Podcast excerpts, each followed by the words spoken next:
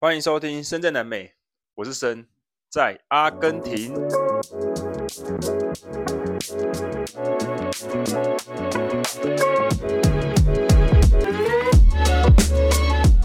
阿根廷的红利破掉啦，没了。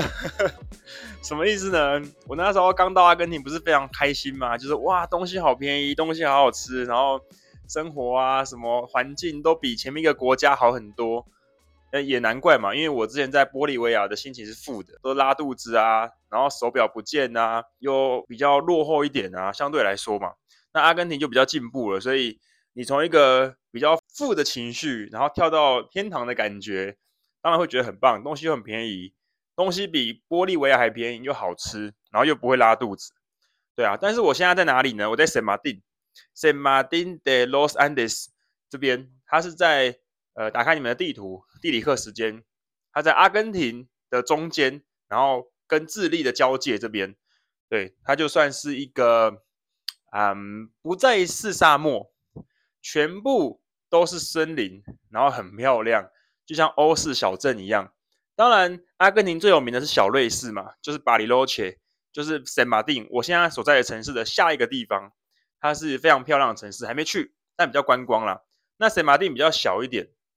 对，所以大家有一些当地人会比较喜欢这里的氛围啦，比较没有这么的观光化啊，这么的商业化，然后还可以保持着哇很漂亮的氛围，然后很舒服的环境这样子。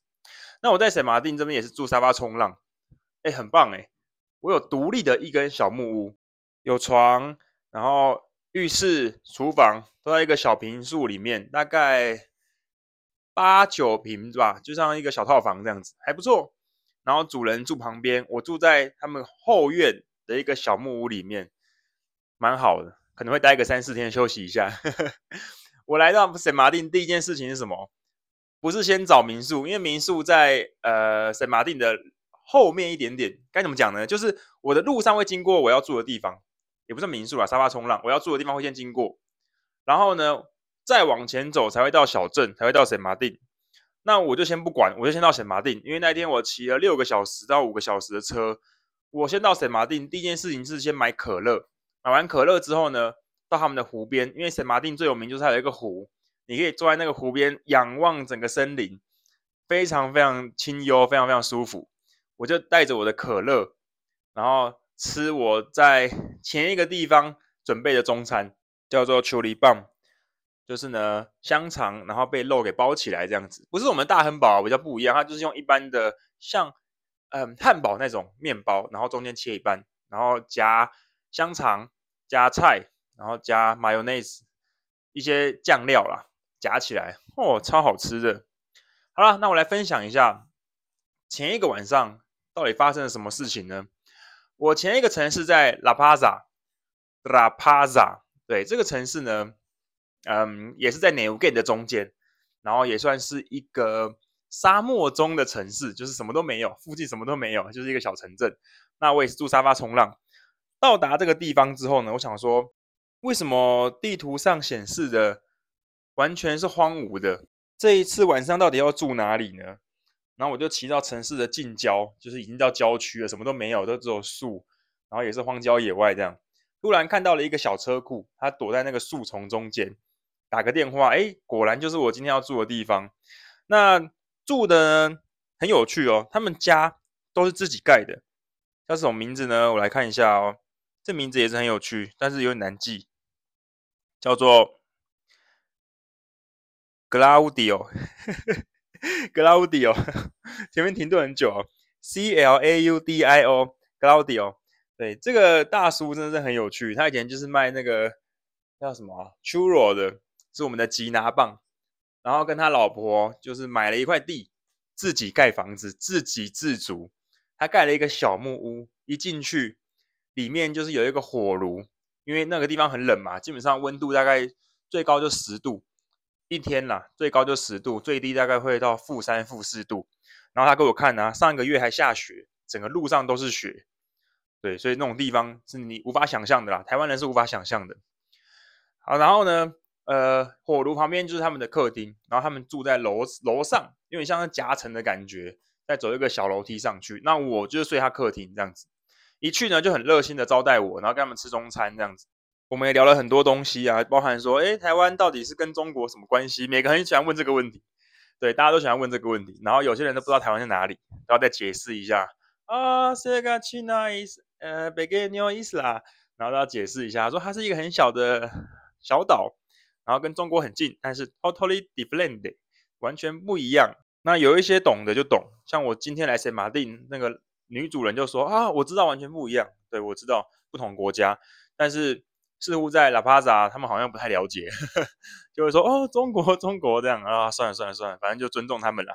我该讲的，我该解释的解释过了，那他们要怎么相信？那是他们的信仰嘛，我也无法去去去阻碍啊。就像很多人会跟我说，哎，台湾哦，那曼谷在哪里？曼谷是你们首都吗？我想说，曼谷是泰国啊，完全不一样啊。但是他们就会有这样的思维，就会认为说，哦，台湾跟日本很近，跟韩国很近，跟中国很近，然后台湾是中国，呵呵，虽然这个这个有点敏感。总之呢，他们也不太懂那个历史脉络啦。然后重点是他们会觉得说，台湾跟泰国是不是也很近？其实就像我们一样嘛，诶，这个我前面应该有讲过吧？就像我之前来这里之前，我不知道智利跟秘鲁到底哪一个在上，哪一个在下。我知道他们是在左边的，就是那种那种国土边边，然后很细长的国家，但是我不知道他们到底哪里在上，哪里在下。没有概念啊，看完之后下个礼拜就忘记了，因为你没有这个环境嘛，你没办法去那边生活，所以你根本不知道，没有接触过就不会有印象啊。但是呢，现在来过了，我这辈子都不会忘记，都不会不知道了。对啊，蛮有趣的。然后我本来想说，哎，在那个地方，我想说在La Paz就待一个晚上就要走了，因为赶快赶路嘛，我前面已经浪费太多时间了。然后聊完之后，他跟我说，哎、欸，我明天要去朋友家帮忙盖烤炉，你要一起来吗？我想说，盖烤炉太有趣了吧，从无到有那种吗？他说对，我就说好啊，好啊，好啊，就也多住一天啦。那他家的那个小木屋呢，其实也是他自己盖的嘛。那他花了一年的时间，在冬天、夏天这样一年的时间轮转把它盖好，然后有非常多人帮忙，像有非常多沙发冲浪，像我这种人。然后来这里住了几天，来这里住一两个礼拜，然后帮忙盖房子，这样子很酷哎，从无到有。地基应该是没有打啦，应该一点点，然后开始画线，然后那个墙壁就是用土弄成的，里面就是小木屋，全部都是木板。外面呢还有放他们就是那个酒瓶，当成呃墙壁的艺术，很漂亮。然后在墙壁上有做一些图腾啊，这样子真的很有趣。然后它的外面就是他们的花园，那他得在花园上面就是种一些他们的蔬菜啊，自给自足。我说你现在有工作吗？他说没有。然后之前他是住在市区啦，住La Paz市区，对啊，所以隔一天早上起来，我们就简单吃他的那个叫什么吉拿棒，对，然后沾那个叫什么 leche con dulce， 就是牛奶焦糖，哦，很好吃诶，他那个牛奶焦糖是比较。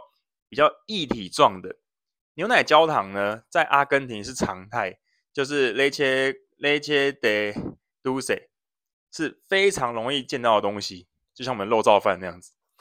所以他们的什么饼干呐，然后呃各式各样的东西都可以沾这个。那我这一次吃，我就觉得哎、欸，好好吃哦，那个脆脆的吉拿棒啊，然后加那个焦糖，哇，一口接一口哎、欸，我以前从来不吃吉拿棒的。在台湾看电影会有吉拿棒、爆米花那些选项，对不对？我吃过是吉拿棒，我就再也不吃了，因为我这不是我的口味啊，不是很喜欢那个味道。可是在这里，哎、欸，蛮赞的，哎、欸，配那个真的超好吃的。那吃完之后，我们就开车，然后前往附近大概一公里的位置，他朋友家，然后也是在郊区。他那个门哦，那个栅栏是用那种木栈板做开关的，所以基本上是防君子不防小人。或者是防他家的小狗跑出去这样子，呵呵，很有趣。进去之后呢，去他看他的菜园，还有非常非常多的小温室，然后里面一堆漂亮的菜，超级漂亮，超级厉害。然后那个老伯长得很像婆派，就是那个大力水手婆派，很老啊，目测大概大概七十几岁了吧。然后我们要帮他的家盖一个新的火炉，因为他的家也是新盖出来的。所以它的那个火炉不管用。但是很奇怪的是，他家明明就有一个壁炉啊，就是那种圣诞老公公然后要丢礼物啊爬进去的那个壁炉，那个烟囱啦，他家是有的啊。但是那个火炉在墙壁旁边，然后比较旧，所以可能要把它换掉。那我们就从我们的家，从La Paz那个住宿的地方，哦，来电了。然后这个等一下再分享。我们带了土过去，那我们就开始拿黏土跟沙土一比三的比例，然后加水做调配，做出那种可以把红砖瓦粘在一起的那个材料。这也是我人生中第一次这样子的。我之前七八年前在澎湖的时候嘛，写第一本书的时候，认识了一个我的师傅，我的料理厨艺师傅。他在澎湖也是自己盖房子，自己盖啊、嗯，叫什么？他们的餐厅超酷的，那个整个大餐厅的屋顶，然后梁柱都是木头，然后他自己弄。所以那时候我激起了那种啊。纯手工风，就是我什么都要自己来，所以那时候我回家就把自己的房间啊布置，然后改造一通这样子，那我觉得蛮赞的。后来我买了冲浪板，也在我家自己进了一个冲浪板的架子，蛮好玩的。所以那时候是我就是启蒙时期啊，开始觉得说啊，其实很多事情可以自己弄啊，不一定要请人家弄，也有一番风味，而且可以弄出自己喜欢的风格。那来到这边的时候，他们也都是这样嘛，对，所以我们一起把那个土弄出来之后，就开始砌砖，就是一个瓷砖一个瓷砖，然后粘，然后按照它的计划图这样子一叠一叠、一层一层弄上去，很酷哎、欸，真的超酷的，真的是人生中第一次盖房子，很像那种三只小猪有没有？他们就是拿红砖瓦，然后一叠一叠，然后盖起来，然后大野狼来了就把它吹爆了。但是我记得，呃，第一个是不是拿稻草小猪啊？然后第二个是拿木板嘛？第三个就是拿红砖瓦，那如果是红砖瓦的话，就吹不倒啦。所以这个真的很强。其实我们那时候在用，我也想说，这种东西真的可以粘得了吗？你们不用加水泥吗？你们不用再加什么粘着剂吗？我还拿那个翻译给他看，你不用胶水或粘着剂吗？他说不用，这个土就是可以直接这样子混一混，拉一拉这样弄。然后在弄之前，我们也先把那个土啊，然后加一点稻草，直接粘在他们的墙壁上，因为那个婆派老伯他家的墙壁其实都只是红砖瓦，然后这样砌出来的，并没有什么呃外观的包装，或者是就是有把它铺平弄得很漂亮，这样可以理解吗？有点抽象。总之呢，我们就拿他们外墙的一块小空间，然后来做实验，就是拿那个土啊，然后掺稻草，然后直接弄在上面，有点像那种呃生物再生的感觉，然后那种环境友善。然后那个我们的屋主就跟我说：“哎、欸，这个是未来，冬暖夏凉 ，This is future。”他就这样跟我讲。然后我第二天去看，哎、欸，有干了，有干，但是好像还其实你要硬抠还是抠得下来。对啊，就是没有很很坚固的感觉啦。对我们来说好像需要坚固一点，但他们好像觉得，哎、欸，其实大概八成有粘性，那就可以了。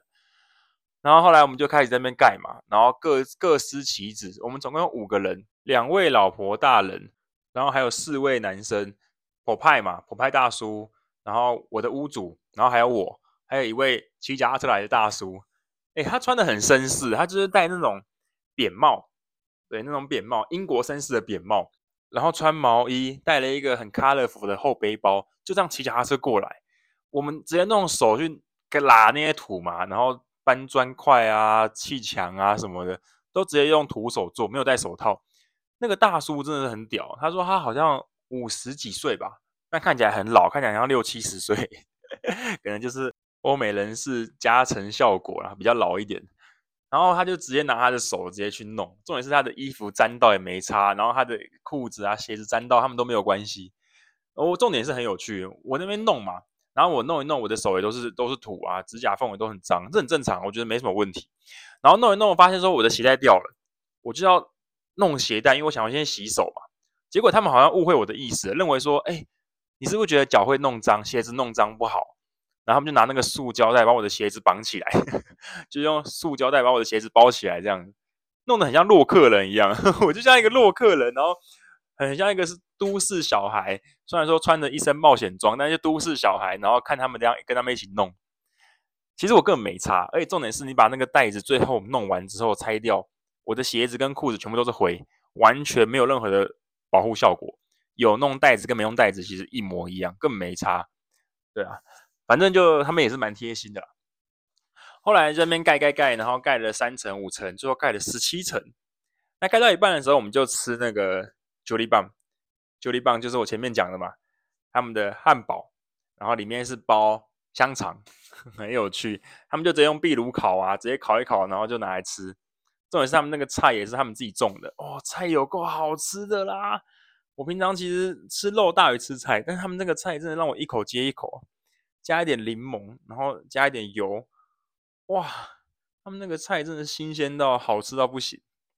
我前面有说到嘛，我已经到帕塔哥尼亚了，这个区域的水也很好喝。我那时候想喝水，他们就直接拿水龙头水给我喝。我有说到 Mendoza 的水喝了会结石，对不对？然后我在那个马拉圭 ，Dennis 也是这样讲啊。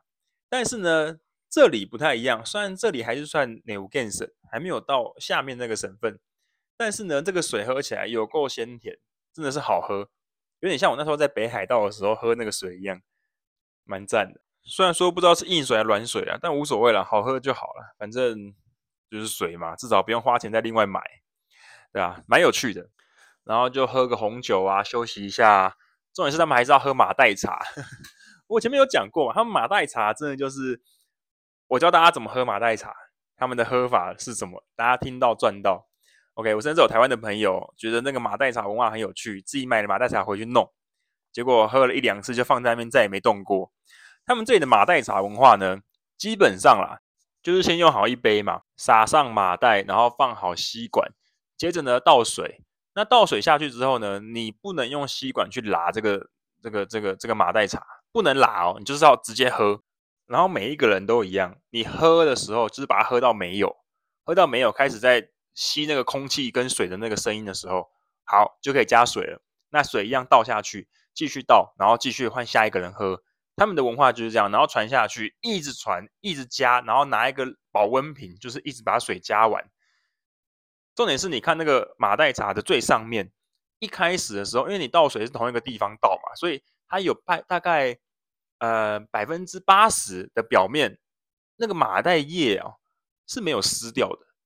那我们台湾人会怎么样？你会想说啊，我把它拉均匀一点啦，就像吃那个肉燥饭或者在吃烩饭一样，把那个白饭啊、咖喱饭啊拉均匀一点。当然我知道有些人是饭跟咖喱分开吃的派系，我不管。总之呢，你看到那个还很干的马黛叶，你就想说这样味道是不是没有进的很完全啊，你会想要拉它，但是千万不能拉。对，当你大概喝了十轮左右呵呵，大概五六个人嘛，喝了十轮左右，上面那个马黛叶就会湿了，然后渐渐的你会觉得味道没有那么浓烈了，好，那就可以换了呵呵就可以换了。我之前有分享那个马黛茶，然后在我的粉丝专页上面，然后我妈看到就问我说，哎、欸这个是大麻吗？因为其实蛮像的，就是哎，怎么小小细细的叶片，就是不知道人会想说，哇，这个很特别，会不会是什么什么毒品之类的？因为也没看过大麻嘛，也没看过马黛茶嘛，然后就会混淆在一起。但其实就是当地的特色啦，当地只要有马黛茶，一切就没问题了，我们天也不会塌下来，喝马黛茶就对了。什么事情喝完这杯马黛茶再说，再解决。就是单机咯，他们就是啊，非常非常放松，非常非常的自在，然后享受当下。对啊，南美洲就是这样。但是我觉得阿根廷人并没有给我感觉像可能哥伦比亚那么散的，我自己觉得啦，比较下来之后，阿根廷人其实还是蛮积极的，对吧、啊？整体来说啦，可能我在这里也没有需要什么文件啊，或需要什么很紧急的帮助啊之类的。但是我后续可能要卖车，可能就会遇到了，不知道再跟大家分享，对吧、啊？所以边做工啊，然后那个火派大叔就拿着马黛茶在喝，我们也就直接这样边做边喝。你会觉得哇，这个景象很特别。通常就是认真工作，然后工作休息到一半再喝嘛。就像我们的那个饮料，在工地大家不是喝饮料吗？饮料放着，威士忌放着，然后先做到告一段落之后再喝。你不会边做边喝，但他们这里就是哦，很 chill， 边做边喝啦，没问题。所以我也跟他们一起就是这样子，蛮好玩的。对啊，然后最后弄完之后呢，那个我的屋主就问我说，为什么一直叫他屋主？因为我觉得他名字很难念，所以直接叫屋主。他就跟我说，明天要多留一天吗？我们明天要用这个烤炉做披萨哦，要一起吃吗？我来介绍一下那个烤炉，它是一个长方形的，它是一个长方形，我有 po 在呃我的粉丝专页上面，可以大家去看一下。那长方形比较长的那一面呢，基本上就是边边嘛，左右边，所以主要放柴进去，因为它是烤火炉嘛，主要放柴进去就是比较短的那一面，可以可以理解吗？对对对，然后大概在你的膝盖的位置是一个开口，可以放进去，把柴火啊全部丢进去烧这样子。然后再高一点点会有一个平台，那那个平台呢，他说可以放可能披萨啊，或是烤烤鸡啊之类的。对，然后在上面好像也有，但是我有点忘记了。那它里面的构造也蛮有趣的啊，就是我们也是按照它的那个火势图，然后一层一层叠起来，所以中间还有放一些可能需要排气的管子啊，或者是散热用处啊之类的东西，蛮好玩的。那我还有印象啊，就是我在他家的时候，第一天晚上睡觉的时候，冷到爆炸。为什么这么冷啊？好，我先讲一下，我要去的时候呢，刚到他家的时候，第一天嘛。他就跟我说：“哎、欸，你有打火机吗？”我说：“为什么？”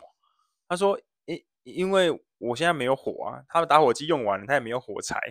正常来讲啊，在南美洲的每一个人家一定会有一盒火柴，通常 百分之九十。为什么呢？因为他们的那个什么瓦斯炉是没有打火石的，所以当你今天点完瓦斯之后，你是自己要用火柴或是用火去，就像我们的喷枪嘛，去让这个火点燃起来的。”对，所以呢，他今天是没有打火机耶，等于是他前一天晚上其实是没有热能的，在负三度、负四度的情况下，他们家是冰冷的耶。他说他老婆很不爽，然后我就加打火机，我们就把那个火炉烤起来，然后烤一烤呢，他还把他家的那个浴室的卫生纸有没有，就是马桶卫生纸直接拿去烤，其实没差，味道又不是在家里面，我们需要的是那个热而已嘛，所以基本上。呃，我们也准备了木材啊，然后拿去去烤这样子。但是当天晚上呢，因为他没有补木材，所以大概到了半夜就冷到爆炸。我早上起来的时候是整个卷曲在一起的，然后我的头啊，我的那个后颈非常不舒服，应该是太冷的关系啊，造成那个肌肉僵硬。我到现在还有这个问题，就是我的右后颈不舒服。你想说我怎么一直有病，对不对？我也不知道啊，毕竟我也是一个一直在。国外我在这里也是五六个月了，有没有？很累，其实也是蛮累的。我没有好好的休息，不管是身心灵啊，其实休息的都不是很完整。所以我也是人嘛，对啊，我的机车需要维修，需要保养，那我自己当然需要啊。对，所以基本上去 Mendoza 看病啊，或者是在这里休息啊，都是在让我身体能够维持一个好的状态啦。因为目的只有一个，我要跟我的摩托车。一起前往最南端乌素怀亚，我的目的地。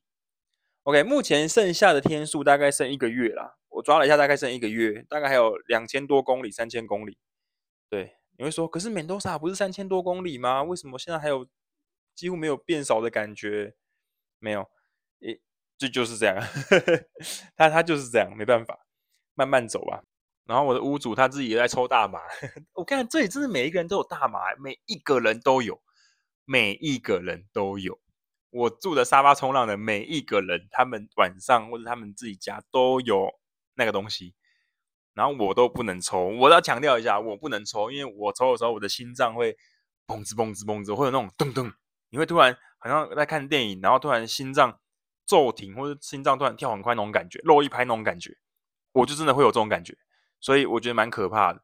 甚至我闻到他们抽完的二手的那个味道。我也会有那种心脏不舒服的感觉，所以我的目的只有一个啦，让我能够安全的完成这个目标，完成这一趟旅程。所以我不想要有什么任何的问题，或是任何的 trouble。对啊，就这样。所以我就跟他们说，抱歉，我不能抽，我很想，但是我不能，礼貌性的回绝嘛。对啊，当然我也没有很想啦，因为这个味道我真的是其实有点厌烦，就是我不是很喜欢那个味道啊。对啊，但是我只能说这就是文化嘛。在这里就是很常见啊，虽然说，嗯，半合法，因为他自己也是有 I D 的，我这个屋主也有 I D。前面有讲到嘛，神幻那个他们自己有一个小实验室，他们有那种啊，那一集我没有特别拉出来讲啊。总之呢，他们这里如果你要抽大麻或你要拥有大麻，你干下雨了，下雨了，外面下雨了，天哪，天哪，晚上还要吃烤肉哎、欸。我把我的摩托车牵进来，好啦，总之呢，这里要有大麻，他们要有那个他们的什么局处哦，核发的 I D， 就是核发的证明啊，你就可以自己种，然后拥有大麻，但是你不可以拿去卖，你不可以给别人用，你只能在家里面使用这样子。所以屋主也秀给我看他的 I D， 那他们就说什么头痛啊，就是各种理由，然后取成 I D。我相信很多国家都是这样啦，医疗用的大麻好像都是这样，就是你线上啊跟医生说啊我有什么问题啊，然后他们就说好没问题，开 I D 给你，然后就拿到了，你就可以买了，你就可以种了，你就可以使用了，对，就是这么简单。但就是文化差异啦，在台湾就是完全被禁止嘛，但是在国外你就可以看到这些东西。当然，至于说要不要使用，这也是个人的意愿嘛，并不是说啊，在国外就一定要抽大麻啦，难得台湾不能做的东西，在这里就一定要做啦，没有这种事情。OK， 就我前面有说嘛，就像很多人说去这个地方一定要去吃什么，一定要去做什么，不一定啊，你开心就好啦。我那时候七八年前写了《澎湖》那本书，我就想说一个很重要的观念嘛，真正的美景是你自己心里觉得哇，这个地方很漂亮，你很享受。那那个地方就是属于你的美景，属于你的秘境嘛，对吧、啊？并不是说啊，大家一窝蜂一定要去那个地方，然后非去不可。如果没有去某个地方，就代表你没有来过这里。我觉得这个东西很荒谬啊！管你去死哎、欸！我想要做什么事是我自己的决定，我的人生是我自己来决定。为什么连我旅游都不能自己决定？这是什么荒谬的事情？对啊，所以我觉得无所谓啦。你只要觉得你想好了，不要后悔，对自己负责，那就没问题了。我一直都是以这个心态就是在生活啦。那旅游也是如此嘛，所以我都会婉拒他们，不好意思 ，no fumo， 我不能抽。然后他们就说啊、哦，没关系，没关系，没关系，你就好好安全健康就好。你看我现在讲到这一段，我的心脏也不舒服，莫名其妙。回台湾一定要好好检查一下。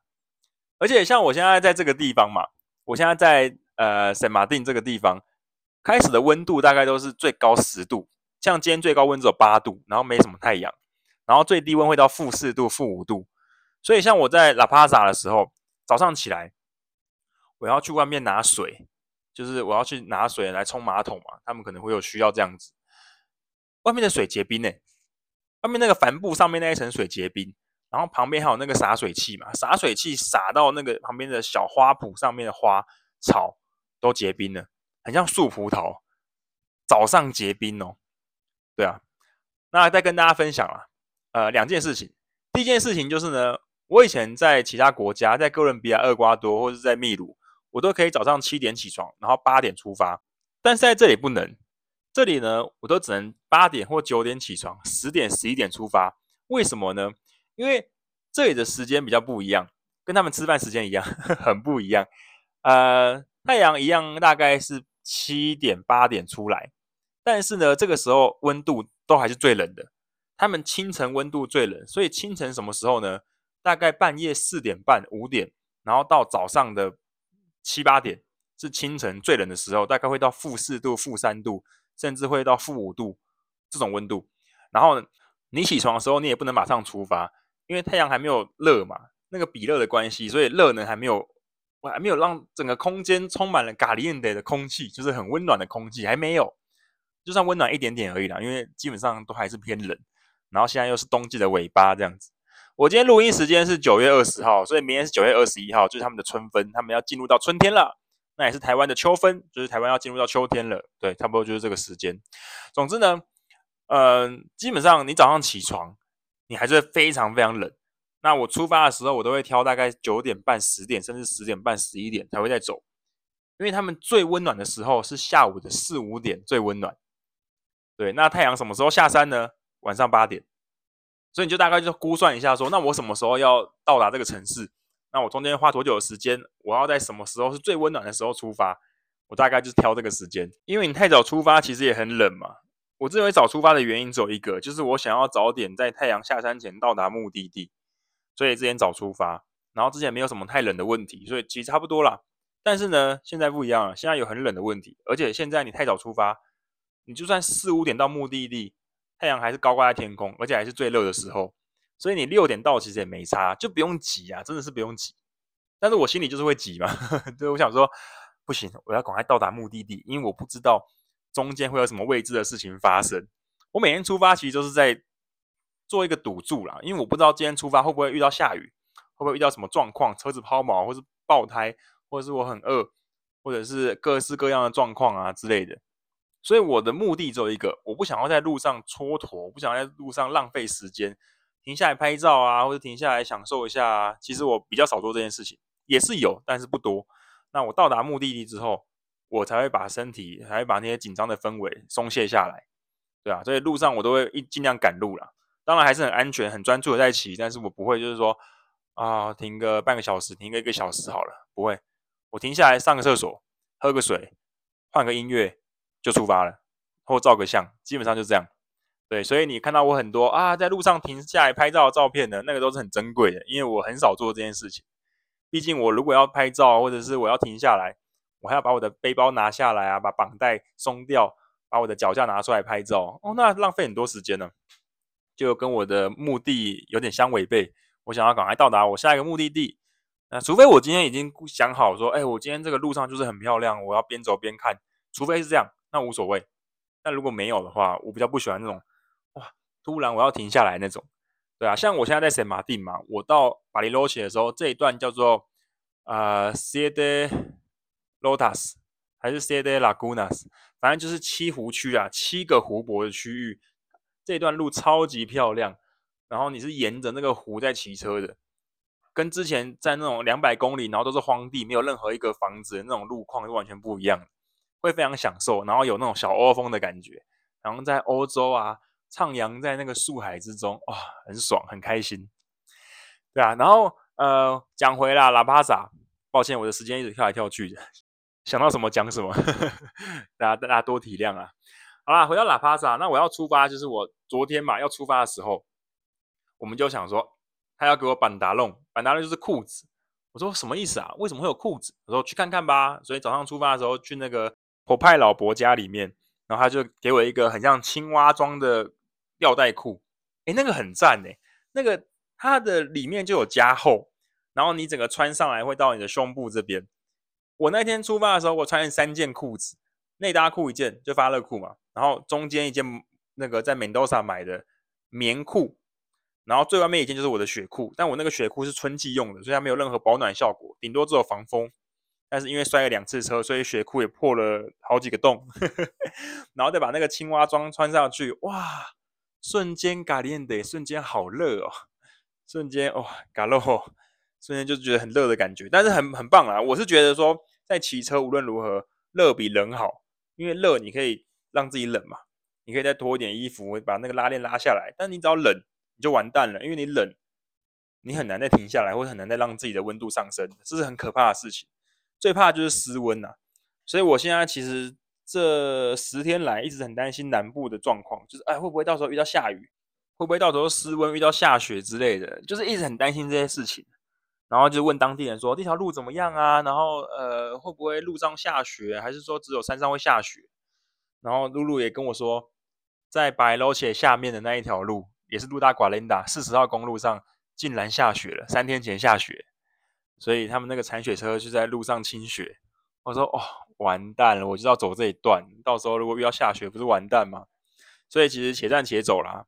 我要出发前一定会看一下隔天的状况，气象如果会下雪，好，那我就再休息一天。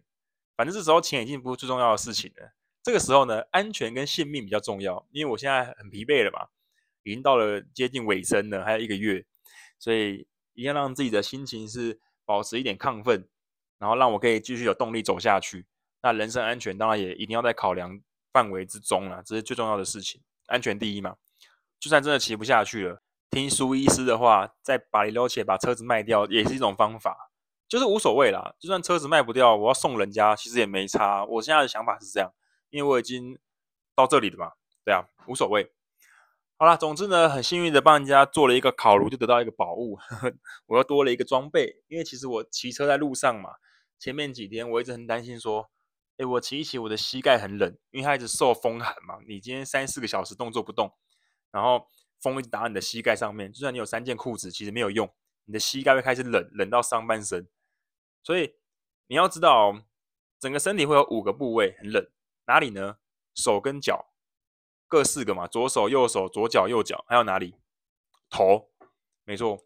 我今天戴安全帽的时候，就算我全罩是安全帽。但是呢，风还是会从那个缝隙灌进来，打到我的脸上，打到我的眼睛上面，所以我会戴那个滑雪的套头啊，把我的可能嘴巴套住，鼻子套住，像我前一天在骑的时候，我要到呃忘记哪里，反正到一个城市，最后半个小时的骑车路程，我的鼻子会已经完全没有知觉了，冷到没有知觉。我戴全罩式安全帽哦，但是鼻子已经冷到没有知觉，流鼻水下来我都没有感觉，就是这么冷。然后我的手脚那个脚可能流点脚汗，然后休息完之后再继续骑车，就算只有半个小时，那个脚也冷到不行，风会从那个鞋子的缝隙钻进去。哇、哦，天哪，天哪！我这个人最讨厌就是冷，但是我这辈子跟冷脱不了关系，就一直在冷，而且冷还要更冷，没有最冷，只有更冷。哎，算了算了，反正就是这样了。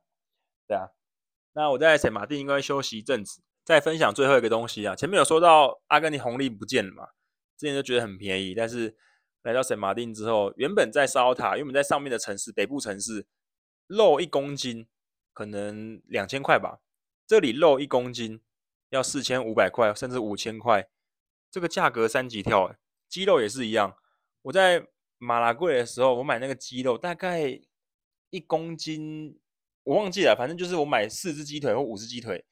大概也是一千多块，但是这里要两千三千，哎，鸡肉这种东西卖那么贵，所以虽然说你会觉得说啊两三千好像很贵，对不对？